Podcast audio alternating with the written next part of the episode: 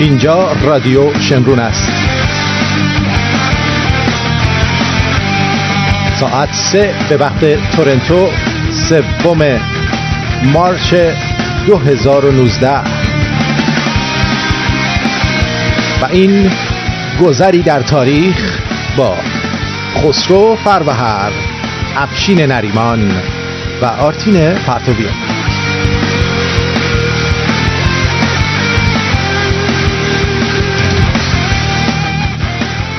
با بهترین درودها از سرزمین یخی کانادا.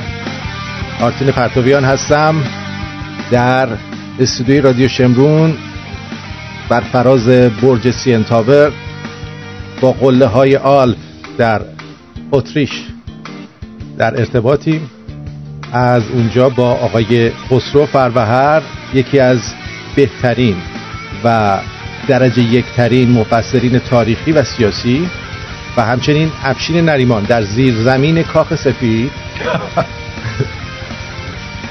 یکی از باحالترین و همچنین داناترین مبارزین میدیا و جورنالیست درجه یک.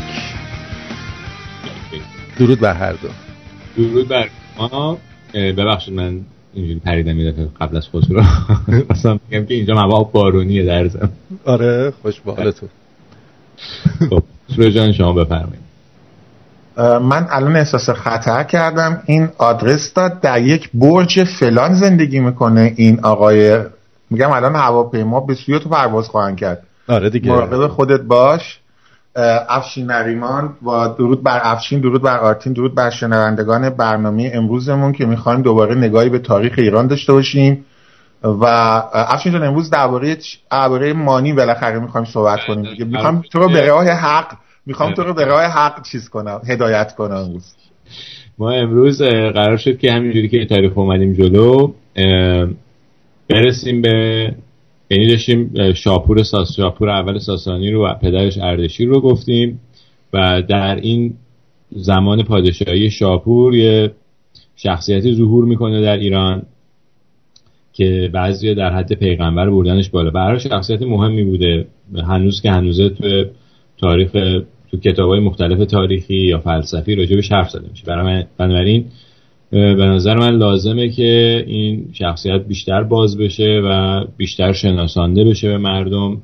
یعنی مردم بیشتر بشناسنش. به هر حال یک ایرانی بوده که در اون عهد ظهور که اومده یه حرفایی زده و یه مشکلات یه سری کارایی هم کرده دیگه به حال. مشکل به وجود آورده باعث پیشرفت یه چیزایی شده. اینو دیگه با می‌ذاریم به قضاوت شنوندگان برنامه به نظر من.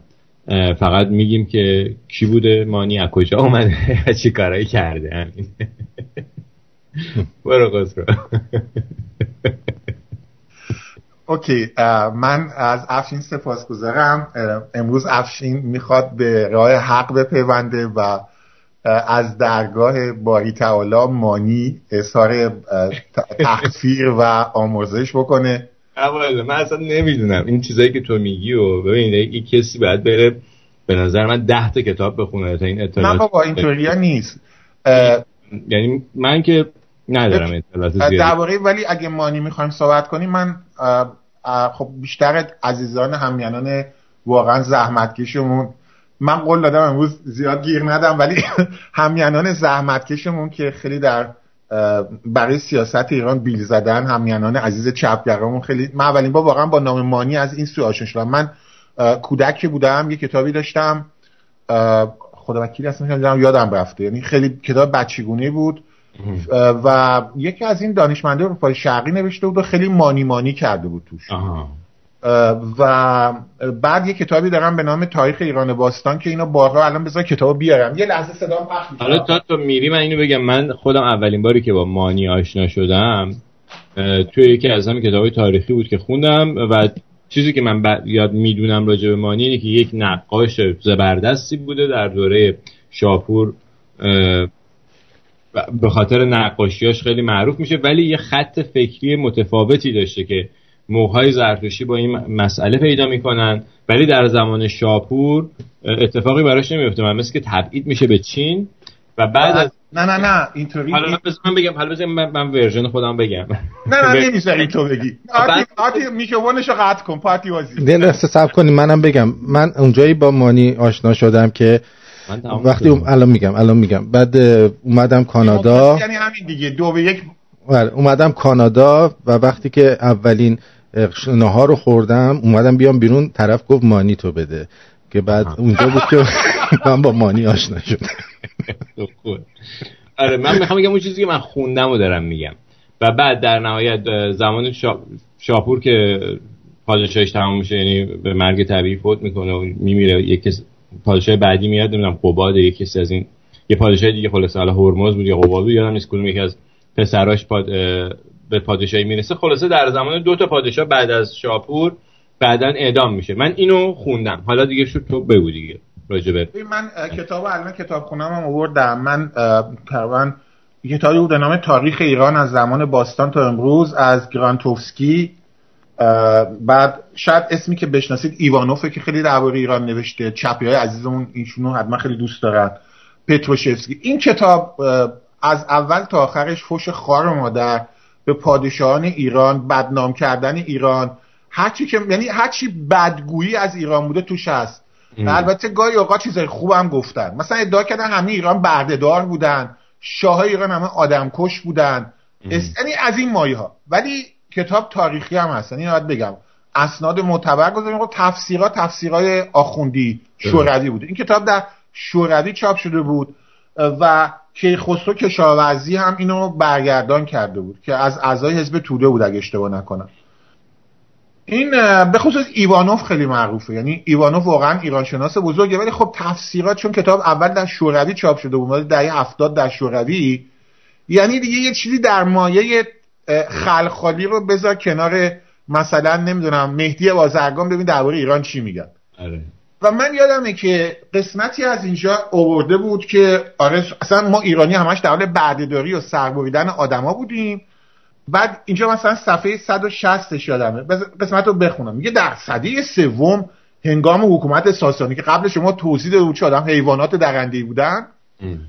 دین تازه به نام دین مانی در ایران پدید آمد. مانی از ساکنان بین النهرین جنوبی مادرش از نژاد خاندانهای اشرافی ایرانی بود و این مسائل رو میگه. و بعد توضیح میده. میگه آین مانی همون دنباله پندار ایرانیان باستان از این مسائل. بعد آخرش هم میگه چقدر رواج پیدا کرد. من اولین بار با مانی در اینجا آشنا شدم.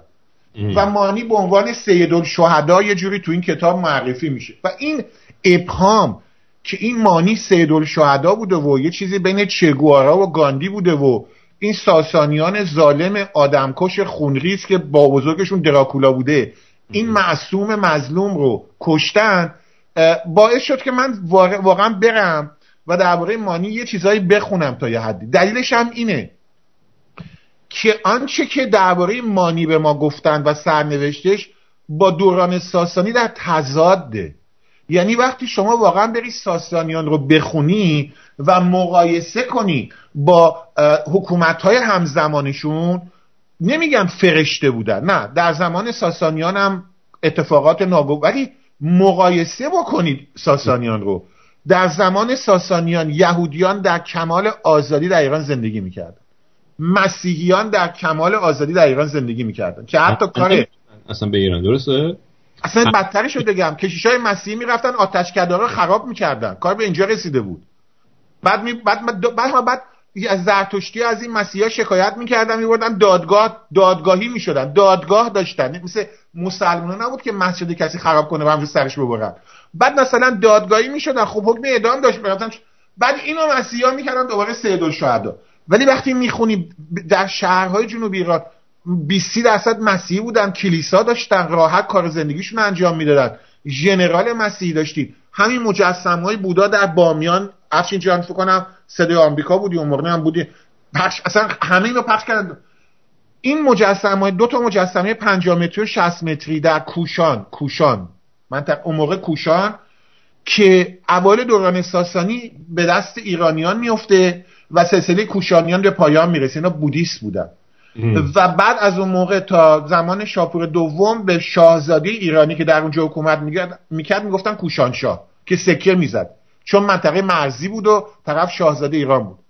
خب دست ما بود. یعنی این مجسم های پنجاه متری و 60 متری بودا در منطقه بود که نمیگن تمام دوران ساسانی مدت زیادی از دوران ساسانی دست ما بود. من شد من بودم مثلا شاید واقعا من 20 سالم بود درباره خونده بودم. قبل از اینکه مجسم های بودا معروف بشن. چون دانشگاه اتوش و مدت تاریخ و فلسفه میخوندم. و این بحث مطرح شده بود و من یادم بلند شدم از ساسانی ها سرین دفاع کردم که یکی از این حالا من چجوری بگم؟ از این 60 تا 80 هستن خیلی چپن بعدش می‌ذارن میان تو دانشگاه اروپا. بهش خیلی برخورد حرفای من. و این مستند بود. و اینو مطرح کردم. گفتم الان در جمهوری اسلامی شما اگه مجسمه 50 متری بودا داشتی در جایی چیکارش می‌کردن؟ و بعدها همین آقای کدیور کدیور معروف از رفت و دانشگاهی در کانادا. بغل همین آرتین هستش الان اونجا. مشکوکم هست الان. می‌دونی که سرش تکون میده. در اومده بود سخنرانی کرده بود که تلویزیون ایران آریایی افشین جوابشو دادم. خب. اومده بود گفته بود جمهوری اسلامی ادامه ساسانیانه. که باز من اینو اینا پرسش هایی که امروز در جامعه مطرحه. من از این کتاب تاریخ ایران باستان که در شوروی چاپ شده بود واسه از اینجا من شروع کردم. این سوال برای مطرح بود. یه جای کار همخانی نداره. یعنی خود ساسانیان دینها و مذاهب زیادی در حکومتشون بودن. خبری هم نداریم زدن کسی رو کشتن. یکی دو بار شاید اتفاقی افتاده ولی 400 خورده ای سال مقایسه که می‌کنی با رومی ها با همین اروپا قرون وسطا با همین جمهوری اسلامی هم خانی نداره. یه جایی داستان میلنگه. درست. برای همین برام خیلی جالب بود و خب امروز خوشبختانه می‌دونی که در قرن بیستم خودت هم در واقعش با پیش صحبت کردی افشین جان. در تورفان در, در شرق چین در قاری به خصوص در یک قار خاصی یک سری از این رساله ها و نوشته مانی به دست اومد. به طور مثال کتاب شاپورگان از بین رفته بود. خب. بعد دو سه تا کاغذ از این شاپورگان بر... پیدا کردن که تازگی هم اون برگا ترجمه شده. کتاب به صورت کامل وجود نداره. یعنی ما تا قبل از اینکه بیایم میومدی این بعد از باقی مونده مثلا الفهرست ابن ندیم یادت هست برنامه پیش صحبت کردم. بله. ابن ندیم یه کتابی داره به نام الفهرست. و این حالا از حافظه باز اگه اشتباه دعوام نکنید اشتباه کردم. حدودا قرن نهم میلادی اگه اشتباه نکنم. حالا شاید 50 60 سال بالا پایین.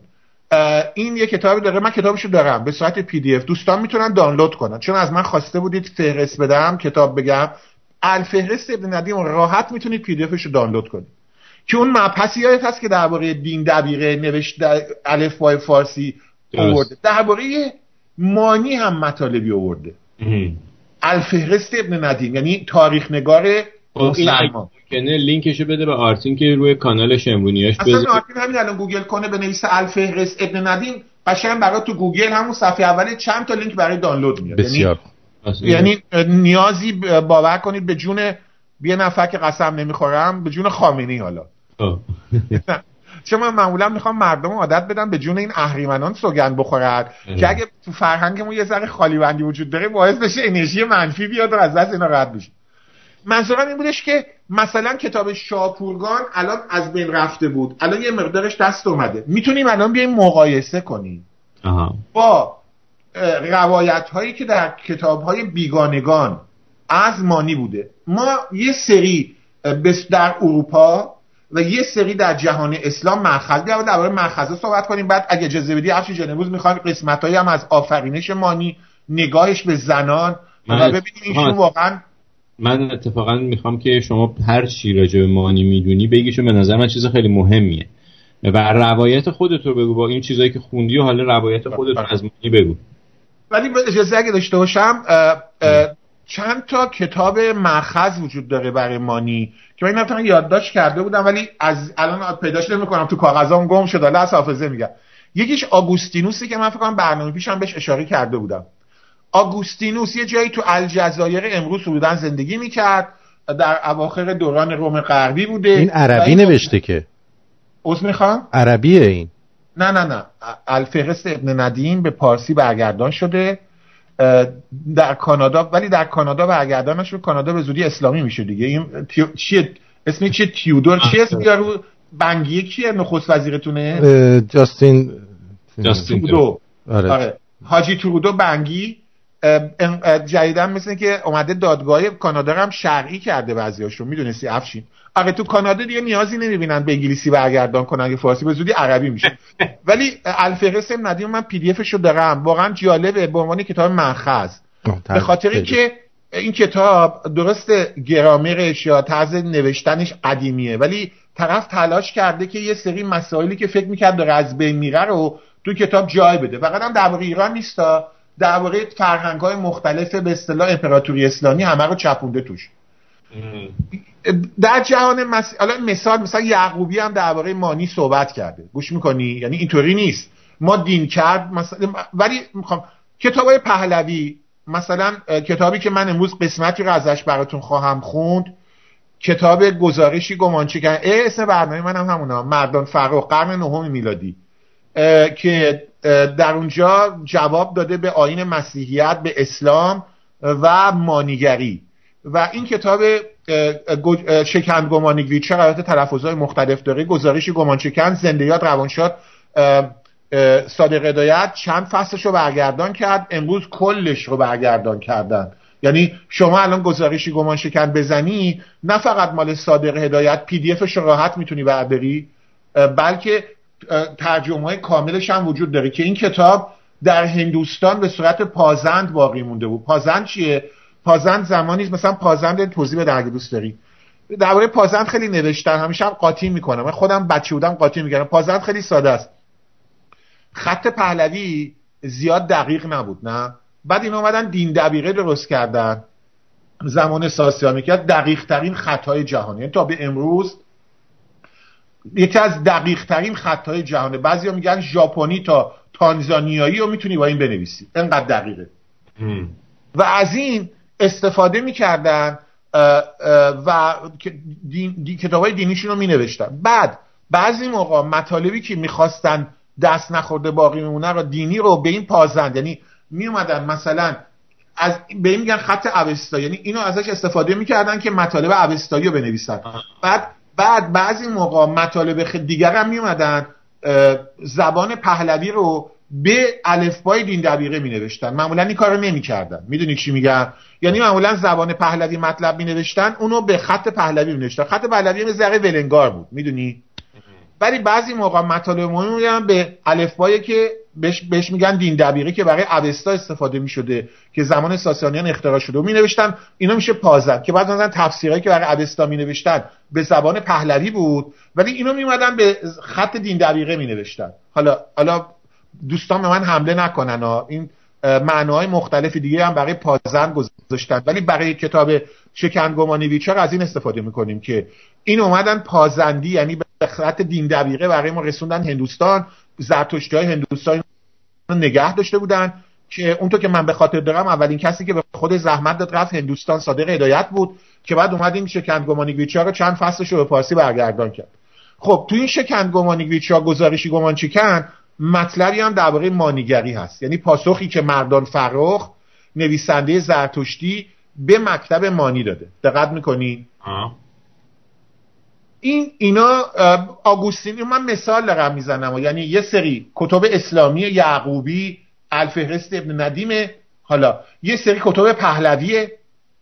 ها؟ مثلا به مثلا همینی که الان عرض کردم خدمتتون کتاب گزارشی گمانشگر یه سری کتاب های اجنبی به اصطلاح. فرنگی.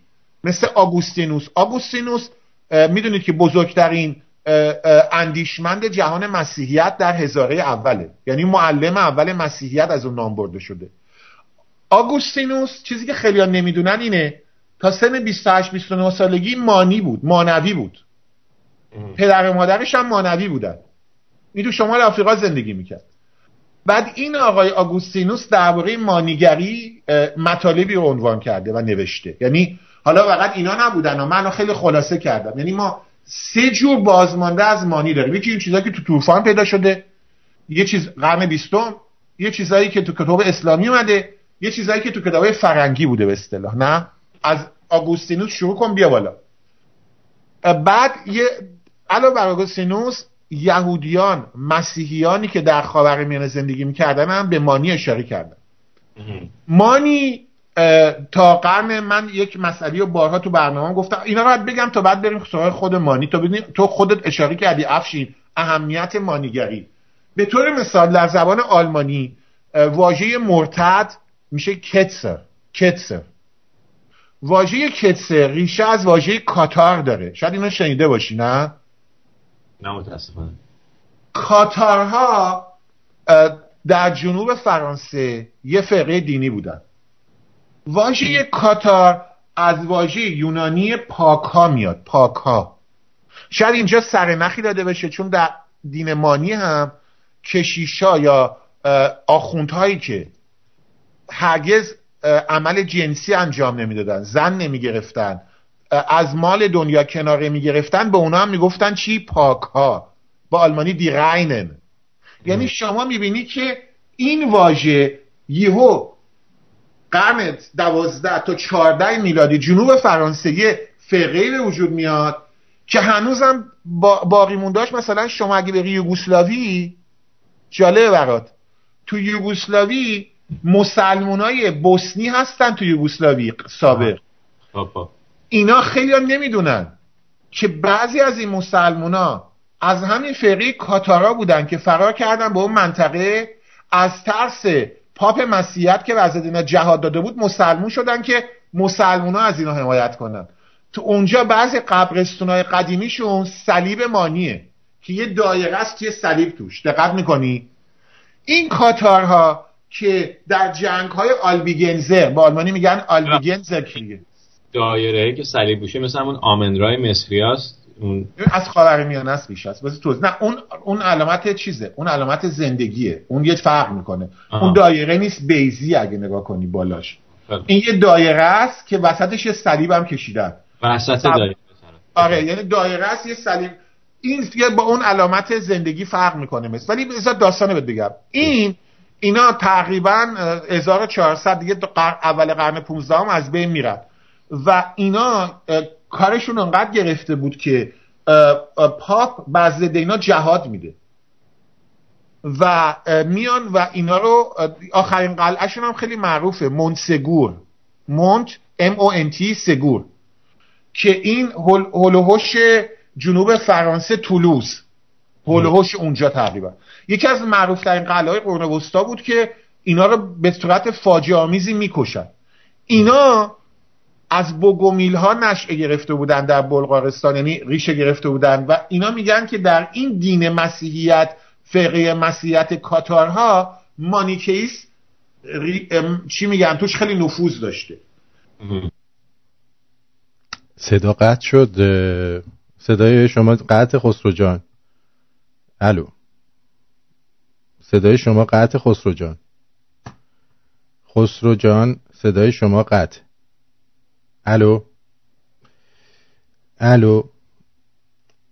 ای بابا. که صلیبیون به خاور میانه حمله می‌کردن. اینا می‌گفتن در مشرق زمین یک یک یک آلمانی هم اینا رو خوندم ترجمه فارسی. یک یک پاک یک معصوم. یک معصوم قهرمان به نام جان یا آلمانی میگن یوهانس وجود داره. که او از مشرق زمین به کمک ما میاد با صلیب و او مسلمانان رو شکست میده تو جنگ های صلیبی. برای چی رو می‌گفتن؟ برای اینکه تو سپاه چنگیزخان مغول یه سری ترکا بودن نه همشونا که اینا مانوی بودن. بعد صلیب مانوی شبیه صلیب اروپایی بود. اینا اینا تبدیل کرده بودن به هماسه به آلمانی میگن یوهانس. حالا جان میشه. یعنی تو می‌بینی که ریشه های ترکانی که مانوی بودن نه همشون خیلی کمی. این در افسانه های جنگ های صلیبی هم رخ نمی‌کنه. این مانی آدم مهمی بودن دیگه تو گفتی. ولی اندیشه هاش رو ما از طریق مستقیم و غیر مستقیم می‌تونیم بررسی کنیم. بخشی طولانی شد ولی خواستم این بحث رو تموم کرده باشم که بعد بتونیم به مأخذ بپر به مسائل اندیشه هاش بپردازیم. بله. بریم الان سراغ این که اصلا مانی هم پسر هم خانمی بوده که اشرافی بوده خودش تو همون یعنی این اطلاعات درسته که در بین این قسمت جونی هم طرفای تیسپون یعنی به دنیا اومده و همونجا خانواده اشرافی داشته ایناش درسته این قسمتاش؟ آره دیگه من اونطور که گفته میشه اینه که مانی در میان رودان به دنیا آمده بعد ناحیه بابل. ناحیه بابل هم جای جالبیه نه؟ یعنی یعنی میشه گفت مأخذ بسیاری از ادیان ابراهیمیه. و البته همشون هم میگن ما با بابلیا کاری نداشتیم. مثلا تو قرون وسطا اینا بگم چون بابل گفتی خیلی از کسایی که با کلیسای کاتولیک مشکل داشتن به, به کلیسای کاتولیک می‌گفتن فاحشه بابلی. با آلمانی میشه دیهور بابیلونز. یعنی کسایی که با کلیسای کاتولیک مشکل داشتن می‌گفتن دیهور بابیلونز. فاحشه بابلی.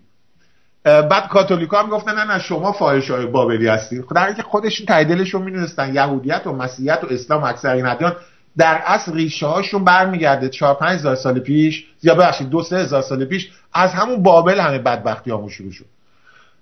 این هم از همون ناحیه بوده. یعنی از همونجا و این ناحیه دلیلش هم بوده که مرکز تجارت بوده دیگه. افشین جان. مرکز تجارت بوده. اندیشه ها هم قاطی می شدن و به وجود می اومد دیگه. حالا یعنی از هندوستان از ایران از همه اونجا مرکز تجارت بوده بعد ایشون سالش رو دو دیویست میلادی میگن و زمان بهرامی یکم هم از, از دنیا میره. ایشون ما می‌دونیم که زمان شاپور زندیات شاپور یکم در دربار ساسانی ظاهر میشه. من نمی‌خوام وارد جزئی دارم تو بچه‌ها می‌تونم برم ویکی‌پدیا کتاب دیگه بخونم جزئیاتش قشنگه خسرو جان. همینا رو بگو من فقط کل کامل الان صحبت نمی‌کنم ها. یعنی یعنی اصلا چون اصلا دوست ندارم. فقط چیزی که مهمه. چیزی که برای ما مهمه کلامتون میونه کلامتون. ببخشید. برنامه رادیو یه لحظه قطع شده. اگه موافق باشین یه موزیک پخش بشه که حرفاتون از دست نره تا من بتونم رادیو رو مجددا وصلش بکنم. ممنون میشم. سپاسگزارم. بله. بله عالی عالی.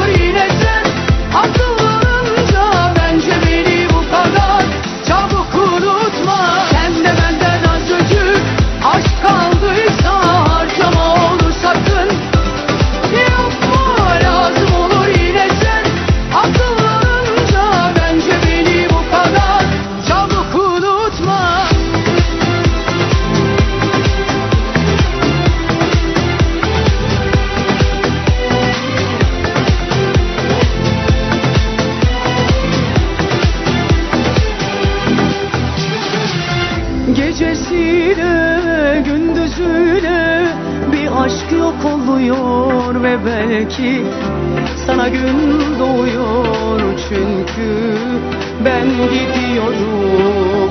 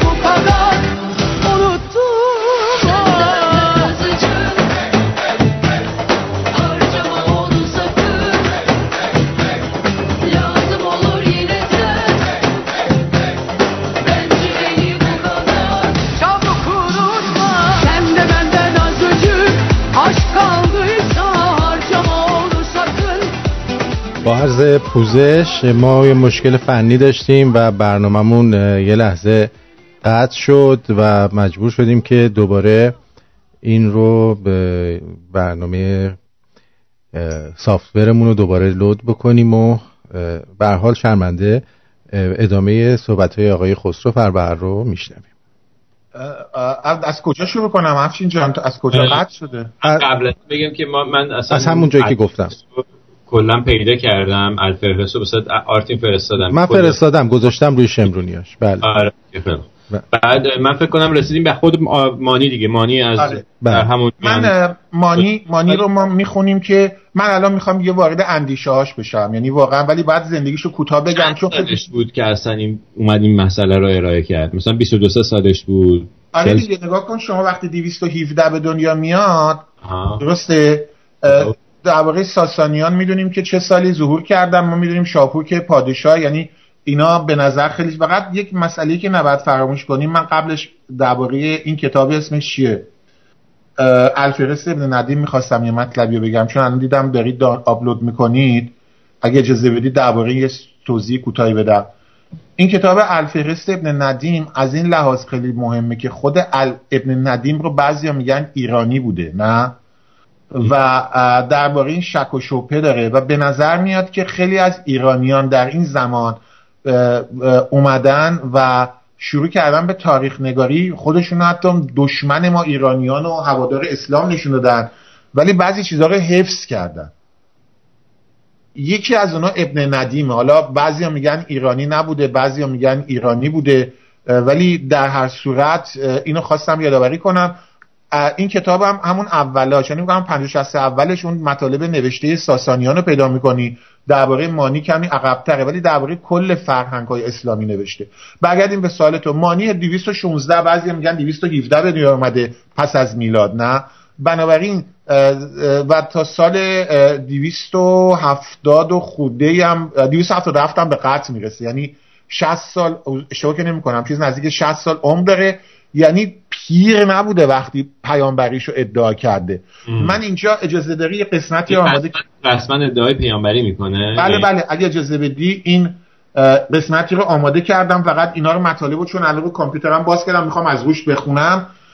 خود مانی رسما گفته من پیامبرم و درباره این رسما نوشته گفته و اعلام پیامبری کرده. من اینو آماده کردم. یه لحظه اگه اجازه بدید.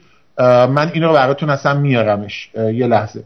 مانی بله به خودش رو ادامه دهنده راه پیامبران پیش از خودش تونسته مثل این سنتی بوده که در بین نهرین بوده و میگه این دانش و راه قسمت بله میگه در کتاب شاپورگان ادعای پیامبری می‌کنه. میگه و اینک پیام خدا را من که مانی هستم پیامبر خدا پیامبر راستین. و آخرین پیامبر برای شما میآورم. یعنی تو کتاب شاپورگان کتاباشو معمولا به زبان آرامی یا سوریانی می نوشته سوریانی در سوریه امروز آرامی و سوریانی مخصوص مسیحیان اون منطقه از این استفاده می‌کردن که هنوز هم هست دیگه. دیدی که آشوری های خودمون اینا از همین زبان بین خودشون زبان آرامی. سوریانی زبانی بودی که می نوشتن باش و بین مسیحیان و منطقه جالب اینجاست که مانی هم اکثر کتاباشو به زبان سوریانی نوشته. فقط کتاب شاپورگانش به پهلویه. اینجاست که ما ببینیم که ایشون اومده گینوزیس. گینوزیس اصطلاحی در اصطلاح مذهبی قرن دوم و سوم میلادیه. گینوزیس از دانستن میاد. البته آگنوستی مثلا میگه آگنوستی نمی‌دانم.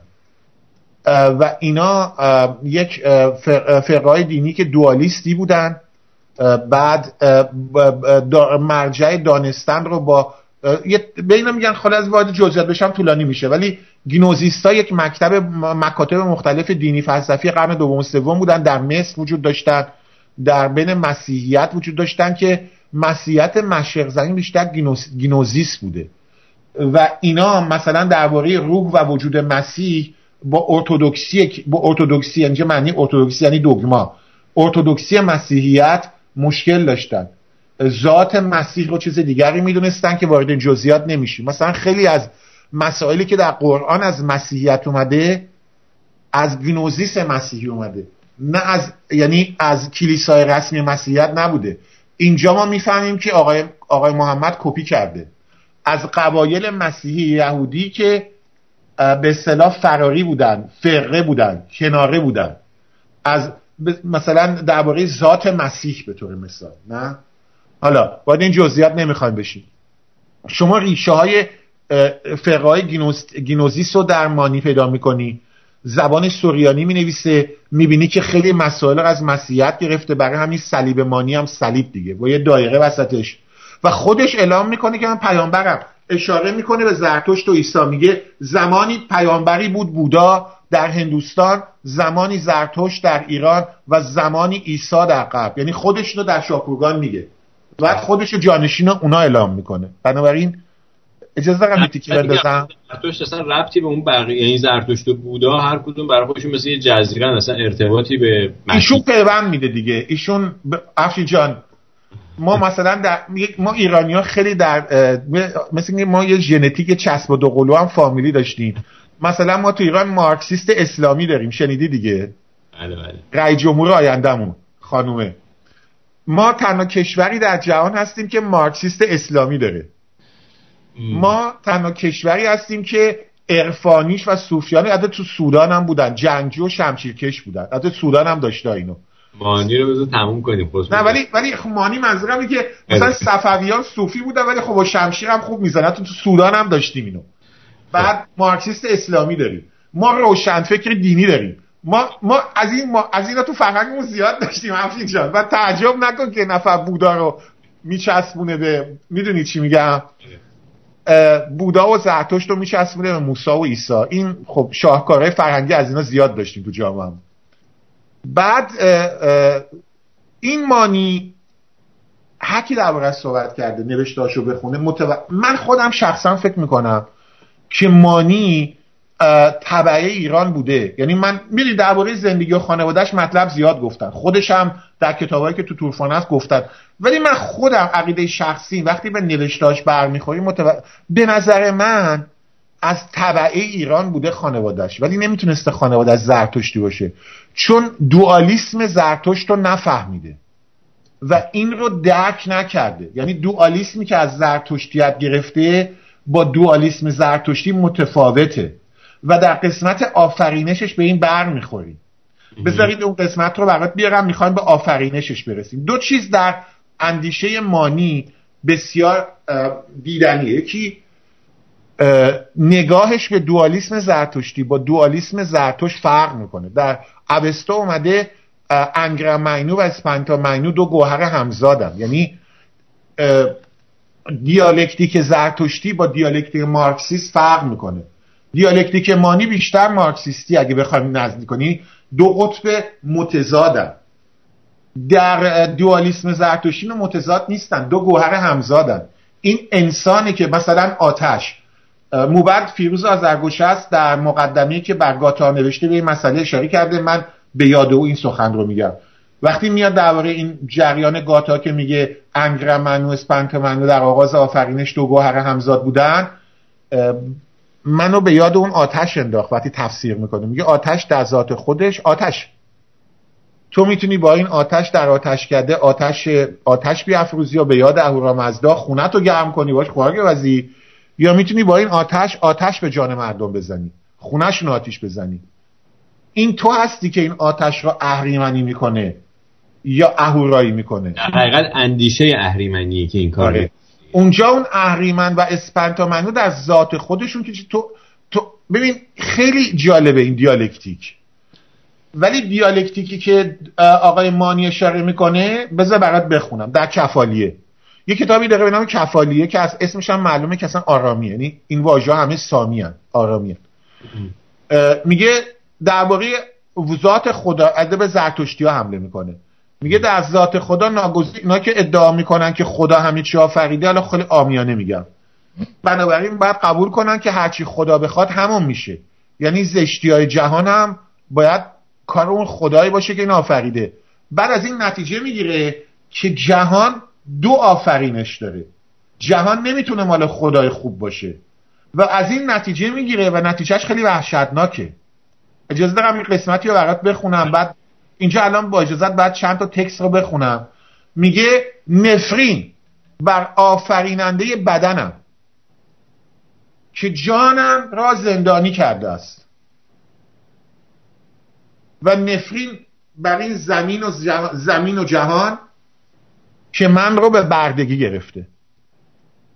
ببین من الان خیلی ساده دارم صحبت می‌کنم. ما خیلی پیچیده است. بعدش هم عذر می‌خوام از این واژه ولی خیلی قاراشمیش گفته. یعنی فلان دیو رفت مثلا به فلان چیز تجاوز کرد بعد نور رفت نمی‌دونم فلان جا قایم شد بعد خیلی قاطی گفته. من الان خیلی ساده دارم بیان می‌کنم. یعنی به نظر من اندیشه های ایرانی حتی اگه توش افسانه باشه خیلی روک و راستن. خیلی ایرانی های قدیم مثل امروز نبودن. بی تعارف می‌رفتن مانی وقتی بخونی وسط کار قاطی می‌کنی. یعنی انقدر پیچونده. من آروم الان دارم براتون میگم. مانی عقیده داره که روان انسان اهورایی یعنی خدایی روان ما. این اهریمن حالا یه داستانی تقریبا دیده با فلانی میخواب و بعد فلانش میره زمین حالا وارد مزخرفات نمیشه. جهان ساخته اهریمنه. ماده اهریمنیه. زندگی زندانه. روان تو نوره این نور زندانی کردی در چیزی که این صوفی هم میگن دیگه دیدی که؟ این و این رو و این دلیل چی میشه؟ از این نگاه جهان چیزی برات, برات میگه میگه نفرین بر آفرینش که بدنم رو چیز کرده بعد حالا در اندیشه ایرانی زن زندگی بوده. اینو خونده دیگه خودت افشین جان نه؟ بله. مرد می‌گفتن زن زندگیه. از به همین دلیل در کتب مانی زن همیشه اهریمنیه. رحم زن آفریننده بدیه زندگی می آفریده بعد در اندیشه مانی ازدواج سکس تولید مثل گناه بوده. بعد یه جایی بعد مثل کوتاه بیاد دیگه چون نمیشه که. این جریانی که در مسیحیت کشیش ها حق ازدواج ندارن اینو خیلی نمی‌دونن. در اوایل وجود نداشت در مسیحیت. و اینو در اروپا تو دانشگاه نمیگن. ولی ولی من اینو امروز ادعا می‌کنم. ادعای منه ها یه جایی نمی‌خونی اینو. وقتی تو بری تاریخ مسیحیت رو بخونی می‌بینی مثلا تا قرن دهم اسقفا هم عروسی می‌کردن. بچه دار بودن. این در قرون وسطاست به وجود میاد که اسقفا بعد کشیشا دیگه حق ازدواج نداره مثلا ارتودکسا که در مشرق زمینن کشیشا عروسی می‌کنن. فقط اسقفا عروسی نمی‌کنن. در اروپا هم کشیشا قد ازدواج می‌کردن. چی شد؟ اینجا یه اسمی ظهور می‌کنه. آگوستینوس آگوستینوس که چی؟ گفتم که اول مانوی بوده. درست. آگوستینوس قرن حالا قرن چندم بود خدا. قرن پنجم اول قرن پنجم. بودن قرن پنجم. مثلا 400 خورده حالا از حافظه گفتم. ولی آگوستینوس اینش خیلی مهمه. پدر اخلاقیات کلیسای کلیساست. آگوستینوس یه چیزی در حد مثلا این امام پنجم شیعیان چیه؟ جعفر بوده یه چیز در حد جعفره. جعفر آقاست. می‌دونید چی میگم در این حد؟ چون مثلا میگیم شیعه جعفری چون او فقه شیعه رو بنیان گذاشته. آگوستینوس در این حده حالا از خود از تو سوال می‌کنم. آیا می‌تونیم بگیم اندیشه های مانوی در این آدمی که تا سی سالگی خودش مانی پرست مانوی بوده؟ یهو تو کتب آگوستینوس می‌خونیم که زن نجس. یهو یعنی این اخلاقیات ضد سکس ضد زن ضد این در آگوستینوس ظهور می‌کنه. از اوست که وارد کلیسای مسیحیت میشه. چون یهودیا ببینید درباره ازدواج نظر منفی ندارن.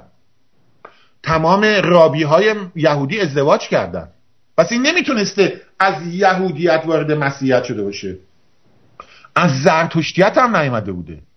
اون موقع ادیان بزرگ در اون زمان که آگوستینوس بوده زرتشتیت و یهودیت بودن دیگه. چیز دیگه نبود اون موقع. از کجا آمده آگوستینوس از کجا آورده؟ تو خود مسیحیت هم نبوده. ها می‌بینی مانی, مانی بوده.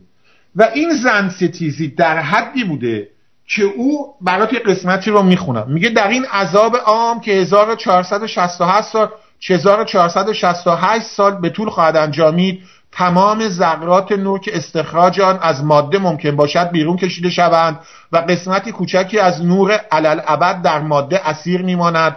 اما این حالت موجب کدورت خدای روشنایی نخواهد شد. ما بدنمون چیزه نجاستی که توش اسیر کردیم. زیرا طبیعت این همین صحبت ها رو می‌کنه. از دید مانی و اینجاست که اجازه داشته باشم از گجستک اوالیش می‌خوام یه چیزی برات بیارم. ببخشید از شکن گمانی گوشه این مشکل زرتشتی ها با اینا چی بوده؟ چه مشکلی زرتشتی ها با مانی داشتن؟ اگه اجازه بدی یه قسمتی رو آماده کردم از کتاب شکن گمانی. گویچار گزارشی گمان شکن که مردان فرخ ببین چی بگم. کتابی که قرن نهم دهم میلادی نوشته شدن اکثرا آخرین لحظات زندگی به اصطلاح ادبیات زرتشتی در ایران بودن. مثلا شاهنامه فردوسی هم می‌بینی که خیلی چیزایی که زرتشتی ها زنده نگه داشته باشن وارد شاهنامه فردوسی میشه. این مثلا گجستک ابالیشو داریم نمی‌دونم شکندگمانی گیچار رو داریم. خود دینکت مال قرن نهم و ایناست می‌دونی که. اینا اومدن دوباره آنچه که باقی مونده تو کتابا جای دادن. حالا گزارشی گمان شکن چی به ما میگه؟ من اینو آماده کرده بودم برای جالبه. آره. میاد صحبت می‌کنه از تناقضی که در از درباره اصلا قسمتی در در 16 هم در یعنی باب. در یعنی باب یعنی فصل 16 هم نه؟ میگه دیگر از هزار و ده هزار فریبندگی, فریبندگی های مانی یکی نوشته شود چه از کاملتر نوشتن درباره دروغ و البته خب زرتشتی بوده از مانی. هرز درایی و فریب مانی و اینها. بعد میگه میگه مانی گفته بود اینجا نقل قول می‌کنه مردان فرخ. در کتاب خودش میگه مانی چی گفته؟ میگه دیگران که دنیای جسمانی همگی اهریمنی است. دنیای جسمانی آفرینش اهریمن است. توضیح این که آسمان از پوست زمین از گوشت و کوه از استخوان و نباتات از بوی کبندیف هستند. باران از ببخشیدگی نوشته از منی دیوان مازندران است که سپهر در بند باشه. یعنی این داستان های آفرینش مانی ها دوستان آتئیستمون که خیلی به مانی علاقه دارن. ایشونو شهید راه آزادی و چگوارای مظلوم میگن. من خواستم یادآوری کنم. این داستان آفرین کتابه خودش هم اومده. یعنی میگه ببخشید باران از منی دیوان مازندران است که به سپهر در بند باشد و مردم مردم دیو دو پای مردم یعنی مانی انسانها رو دیو دو پای مینامه و حیوانات دیو چهار پای و کبندیو سپه سالار اهریمن است. بعد میگه و چون او در نخستین جنگ با ناخون خود روشنایی را از اهورا مزدا رو بود و در جنگ دوم کبندید با بسیار این آفرینش مانیه ها؟ بعد اینو میگه. مردا فرخ جواب میده. اینو می‌خونه. این از کتابایی که اون موقع باقی مونده بوده ابن ندیم از اینا یاد کرده بذار برات بیارم. میگه ابن ندیم در الفهرستش هم اینی که آقای مردان فرخ نوشته خالی نبسته. تو ابن ندیم هم شبینو پیدا می‌کنی. تو دین کردم از این یاد شده. تو چیزای طوفان یعنی هر حالا به جملات شاید فرق کنه. مثلا میگه مبدع عالم بر دو گون ازلی یکی نور و دیگری ظلمت است. بعد صحبت میده میگه اینا دوتا ملک دارن با همدیگه همسایه هم کشور نور و کشور تیرگی خب این خیلی منفیه. تو آسمان رو نور بدونی زمین رو انسان رو تاریکی بدونی. ها؟ بعد اینا مثلا در ابن ندیم هم از این یاد کرد. حالا بعد اینجا مردم فرخ چند تا ایراد می‌گیره؟ من فقط یادآوری می‌کنم. میگه بعد میگه میگه پس اهریمن یا پیش بینی دانست و اینا اینجا توضیح میده یه جاش آماده کرده بودم خیلی قشنگ جواب داده. میگه آها میگه مانی گفته در دیگر درباره گوهر جداگانه جان و تن اینکه جان در تن جان در تن در بند و زندانی شده است. چون به عقیده مانی آفریدگار آفریدگار دنیای جسمانی اهریمن است از این روز زایش کردن و پیوند خانوادگی را روا داشتن سزاوار نمی باشد منطقیه دیگه حرفش نه. آنی و, و نه کشتن نبادات و قلات چه همدستی با اهریمن باشد. به نگهداری مردمان و جانوران. که در دادگاه و این جالبه ما قسمتی از دادگاه مانی رو داریم در زمان بهرام یکم. که اونجا کرتیر اجازه داریم تمومش کنم. که اونجا کرتیر خیلی بده دیگه. کرتیر بده خیلی بد. بد بد بد نه؟ به مانی میگه اینو من آماده کردم می‌تونم براتون بخونم. به مانی میگه آقا این نظر درباره قلات چیه؟ درباره انبار کردن گندم که مردم از گشنگی نمیرن بدی نگفته نه؟ اینجا کرتی حرف بدی نزده. بعد براتون ها براتون آماده کردم. بذار بخونم. این از کتاب سوم دین کرده که دادگاه آقای مانی عزیزمونه. میگه موبد میگه سکو ها موبد کتیر میگه آزمندانه انبار نباید ساختن. یعنی موبد ایرانی میگه آدم نباید دیگه زیاده قوی کنه خصیص بازی کنه. آزمندانه انبار نباید ساختن. مانی چی میگه؟ میگه نباید ورزیدن رو بدین چاره. یعنی اصلا میگه تو نباید اصلا انبار بسازی. موبد میگه مهمان نیک باید پذیرفتن. مانی. خانه اصلا نباید ساختن تا اندران مهمان به توان پذیرفتن. موبد میگه همبتمون مالی درباره زندگی کردن. برات می‌خونم. مانی میگه گزیدگان را برای پیوند رایانیدن. زن کردن جرم است. چه از تخمه خیشان باشد چه از بیگانه. موبد میگه اندر شکایت و دفاع قضایی دادستان راست باید رایانیدن. یعنی می‌دونی که دوران ساسانی دوران دادگری بوده. واقعا بوده. دادگاه بوده وکیل بوده دادستان بوده. کتاب ماتیکان هزار دادستان رو بخونید. تا به نظر من تا قرن 18 هم حداقل تا قرن 18 هم تا انقلاب فرانسه هیچ جای دنیا هیچ کتاب دادگستری دیوان سال چی میگن قضایی نداشته که به اندازه ساسانیان پیشرفته باشه. یعنی تا قرن 18 هم میلادی شما ماتیکان هزار دادستان رو می‌تونن شرط بندی کنن هیچ جای جهان. کتاب قضایی و قضاوت کتاب ماتیکان هزار دادستان که استفاده می‌شده قوانین دادگاهیشون به پیشرفتگی ساسانیان نبوده. اینجا میگه موبت میگه اندر شکایت و دفاع قضایی دادستان راستبندی دادستان باید هم خوبی باشه. این مانی جواب میده؟ دادستان و داد و داور از جهان باید برچیدن. آقا اصلا چیکار کرد تو این دنیا؟ اصلا زنده نمد بود؟ دارم به توضیح میدم دیگه. بعد بعد دیدی که به زن چی گفته بود؟ زن کردن چی؟ اصلا زن اهریمنه. برات خوندم. این در دیم کرد اومده. کتابای خود مانی هم نوشته. یعنی وقتی افسانه آفرینش میگه زندگی کسافته است خب زن که زندگی میآفرینه دیگه خودت می‌دونی چی میشه دیگه. بعد میگه موبت موبت میگه از چرکی دادگاه بوده. برای همین اینو زندانیش می‌کنن. موبت میگه از بیدادانه کشتن گاوان و گوسفندا باید پریختن موبت میگه آقا بی خودی حیونا رو نکش. جایی که واقعا لازمه دیگه ببخشید مسلسل نگی با جسن همه رو درو کن. مانی چی میگه؟ میگه اصلا به جهان کش نباید ورزیدن. نگهداری همه مردمان رو باید برچیدن یعنی انسان پروری رو باید برچیدن بی خیال و گوسفند و مردمان رو بدین سان از میان بردن. من یاد آدولف هیتلر نمیفتم ها. ولی داره یه بار براتون می‌خونم. این عین مانیه. یعنی شما اینو هم در گزارشی گمان چکن می‌خونی هم تو کتاب کفالیش اینو می‌خونی هم تو دادگاهش می‌خونی. میگه چی؟ و مردم مردمان را به سان از میان بردن. موبت میگه گیتی را نه است باید پنداشتن. مانی شالوده گیتی یعنی پوست دروج دروج یعنی دروغ. بعد میگه موبد میگه کرتی هم کرتی بده ها خیلی بد بوده. چون مثلا می‌گفته مردم بعد آسوده زندگی کنن انبار گله داشته باشن حیونا رو بی خود نکشین. حالا کرده شده آدم بده. موبد میگه چیز گیتی یعنی مادیات رو. به یزدان باید فراز هشتن مانی چیز گیستی را خواستن گناه است. یعنی چی؟ منظور چیز گیتی می‌دونی چیه؟ کرتی چی میگه؟ ساسانیان مالیات داشتن شهرسازی می‌کردن جاده سازی می‌کردن به اینا میگن چیز گیتی. میگه چیز گیتی را به یزدان فقط یعنی باید واقعا زیبا ساخت مانند خدا که همین چه قشنگ ساخته. یعنی به دنیا باید رسید. کشورداری جاده سازی مالیات مدرسه. مانیجونمون جواب میده. میگه چیز گیتی را خواستن گناه هست. آفریننده و تولید کننده تولید کننده چیز مادی به زهگر است.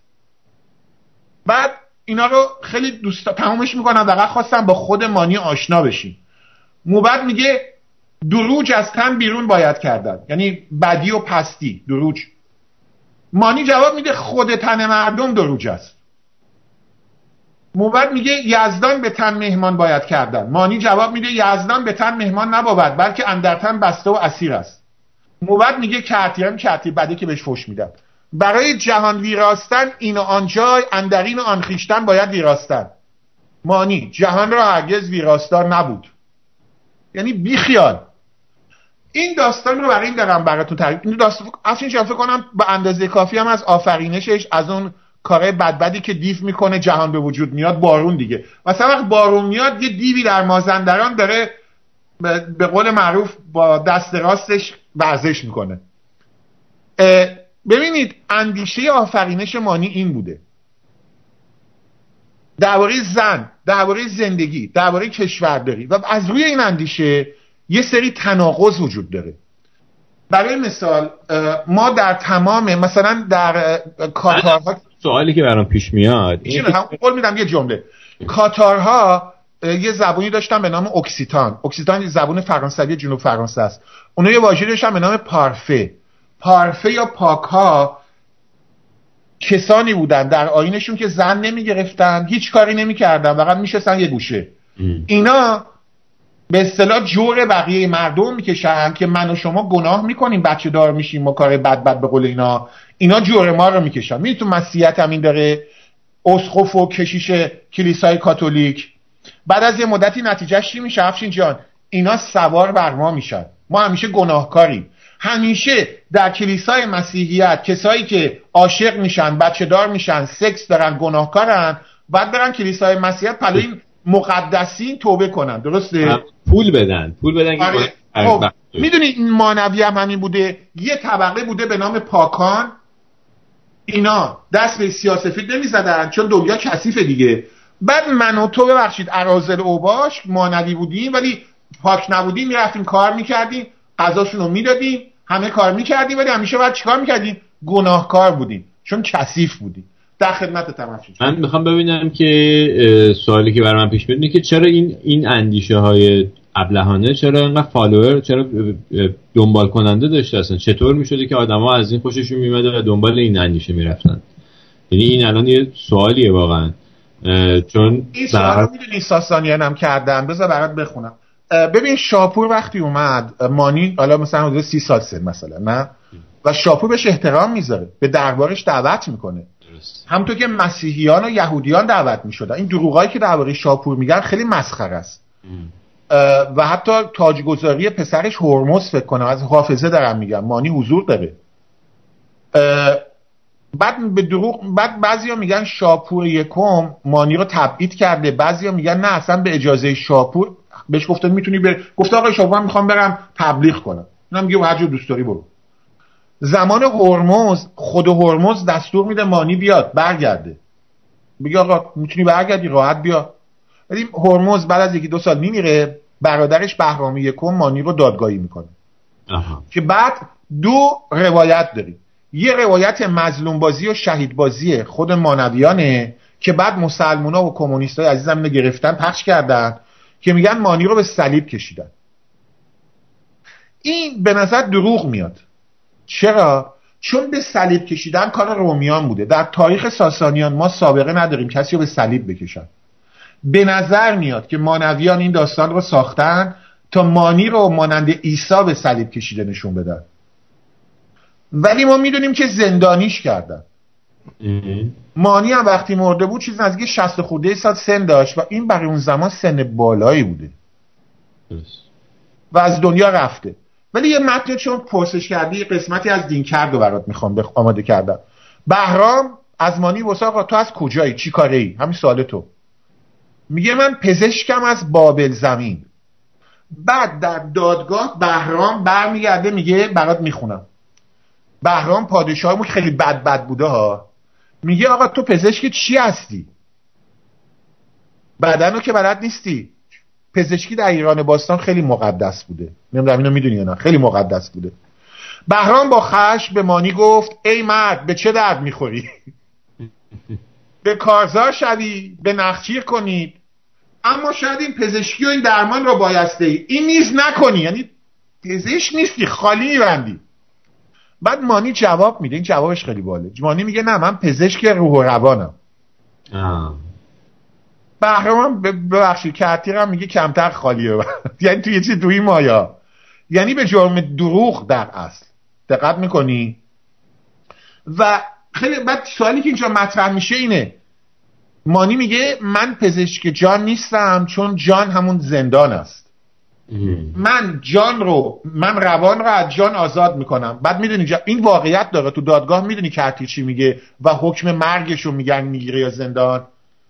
کرتی اومده یعنی تو دین کرد اومده تو دادگاهش اومده. کرتی خیلی قشنگ جوابشو میده. میگه مگه تو نمیگی که در زندان هستی روانت؟ من روانتو آزاد می‌کنم.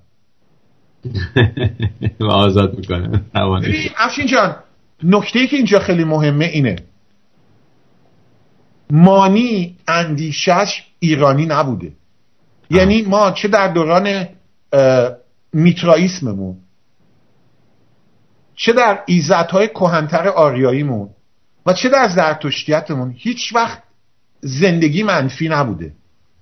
زن همیشه مقام والا داشته. زندگی مهم بوده. نور روشنایی زمین جای زندگیه جای شادیه.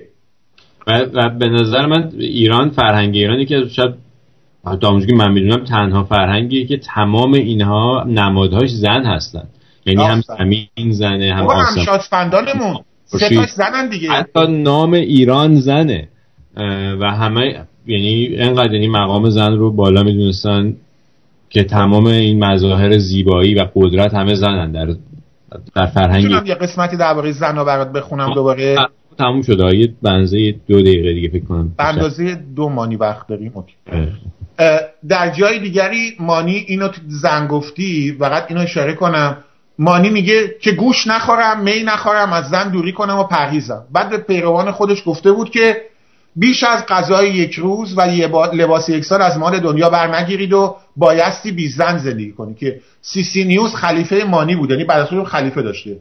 این مسائل اوورده و یه جابه بوده پستر من و تو پست بودیم به اصطلاح. ما ما چی میگم؟ ما جز نیوشان نبودیم و اینا تا یه حدی معاف بودیم. حالا دلیل اینکه مانی رو زندانیش می‌کنن اینه. عقاید مانی با زندگی با چیزی که تفاوت داشت. یعنی تو اینجا شاهد یه فرقه مذهبی هستی که امروز تو اروپا و آمریکا هم شاهدش دیدی. از این گروه ها هستن میان میگن من خودم شما ساده زندگی کنی سالی یه بار رولز رویس من هدیه کنید. یا دو یکش اومده بود. داد آمریکا اینو زندانیش کرد. می‌دونی که حکم زندان بهش دادن تو آمریکا. ما از این فرقا زیاد داشتیم که از از عرفان می‌گفتن و از دوری از جسم. بعد اینجا پیش اومد خب پس چی می‌خوای از جون ما؟ دوم اینکه مانی خطر بزرگ برای ایران بود. دوران ساسانی شاپور اردشیر اومده بودن و هرمز و بهرام که ایران که دچار آشفتگی شده بود و سر و سامان بدن. اینجا یه نفر میاد میگه انبار نساز جاده نساز راه نساز خانه نساز. لباس نداشته باش. این سامانی این کشور رو به هم زده بود. درسته. این افشین جان نمی‌دونم از برنامه من سعی کردم از خود مانی مطلب بیارم. یه ذره درباره مسائل صحبت کنیم و اینا باشه. عالی عالی. اطلاعاتی که دادی و فکر کنم که برنامه‌مون هم دیگه وقتش تموم شده. دو سه دقیقه گذشته. آرتین جان شما دیگه بشی پشت فرمون من از تو هم سپاسگزارم. امروز خیلی حوصله کردی ولی برنامه‌های دیگه امیدوارم تو و آرتین هم بیشتر صحبت کنیم. بله. البته شما چیز هستی دیگه؟ سوپر استار این برنامه شما هستی؟ ما هم جز سی لشکراییم نه نه نه. نه فقط من چون درباره مانی خیلی دوست داشتم یه بار صحبت بشه توی برنامه. امروز زیاده شاید صحبت کردم بود پس دیگه از برنامه دیگه حرفی برای گفتن نداریم. ما شروع می‌کنیم. قربونت برم و خیلی ممنون از همه شما. سپاسگزارم از هر دوی شما. پاینده سپاسگزارم. بدرود. تا وقت دیگه. Thank you.